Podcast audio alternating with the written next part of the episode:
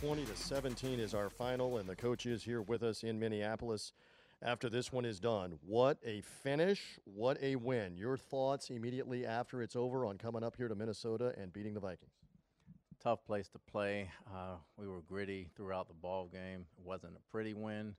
We understood that. We grinded it out, made some plays at the end. Uh, hats off to the guys. They fought. They believed in each other, and we came out on top.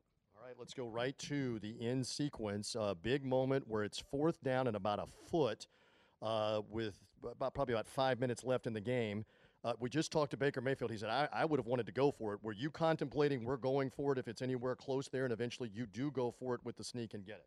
I thought we had it, and if we didn't have it, I planned on going for it. You can't come up here this far and try to play to play close. You got to go for the win, and we picked our shot and time when to do it, and it paid off for us. You burn some clock, and then it comes down to a 57 yard field goal attempt for Chase McLaughlin, and he banged it through.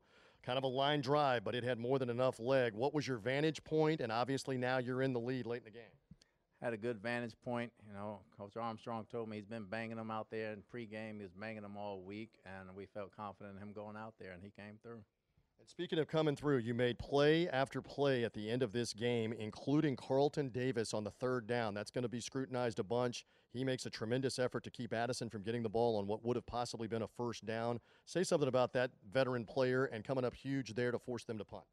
It's a credit to those guys understanding situational football and stepping up when it's time to step up. Carlton saw it. Uh, he sat on it and broke it, and he made a heck of a ball play. Chris Godwin gets the catch on the third down, and you're kneeling on the ball. Overall, defensively, you had to be happy with three takeaways in this game, and for the most part, you limited them. You kept them without points, uh, only one touchdown in the whole second half. I know you've not seen tape, but overall, what are you pleased with with the defense? Uh, just their scrappiness. You know, we got the three turnovers. We knew Justin was going to get some plays, but we kept him out of the end zone, so that was big for us. Uh, I think they were one for three in the red zone. That turned out to be huge for us as well. Uh, those guys just they played tough. They limited the running game, so limiting the running game takes away a lot of their play action. So we're very happy about that part. A couple more. Dave Canales, first year offensive coordinator. Offense seemed to get into a flow as the game went on.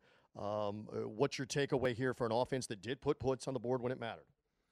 Uh, great adjustments at halftime. He stayed with the game plan. He stuck with it. They made tweaks. The communication was great. Nobody flinched and came out with a win. I thought Dave, for his first game out, did a heck of a job. Baker Mayfield, 21 of 34 for 174 yards unofficially, two touchdowns. Again, you've not seen tape, but assess how you thought he played, his composure as the game went on in the throws. I thought he played a very tough football game. I thought we were tough minded. I think you got to have the gritty plays. You don't have to throw for the most yardage. You just have to make the plays when they count. I think he shows up big when plays count. Two years in a row, the Todd Bowles led Buccaneers go on the road and win the opening game. Last year in Dallas, now in Minnesota. Congratulations. Thank you. Appreciate it. There we go. There's a happy head coach as the Bucs have won it here in Minnesota 20 to 17. We will send things for the moment back to the studio in Tampa and Ronnie Night Train Lane.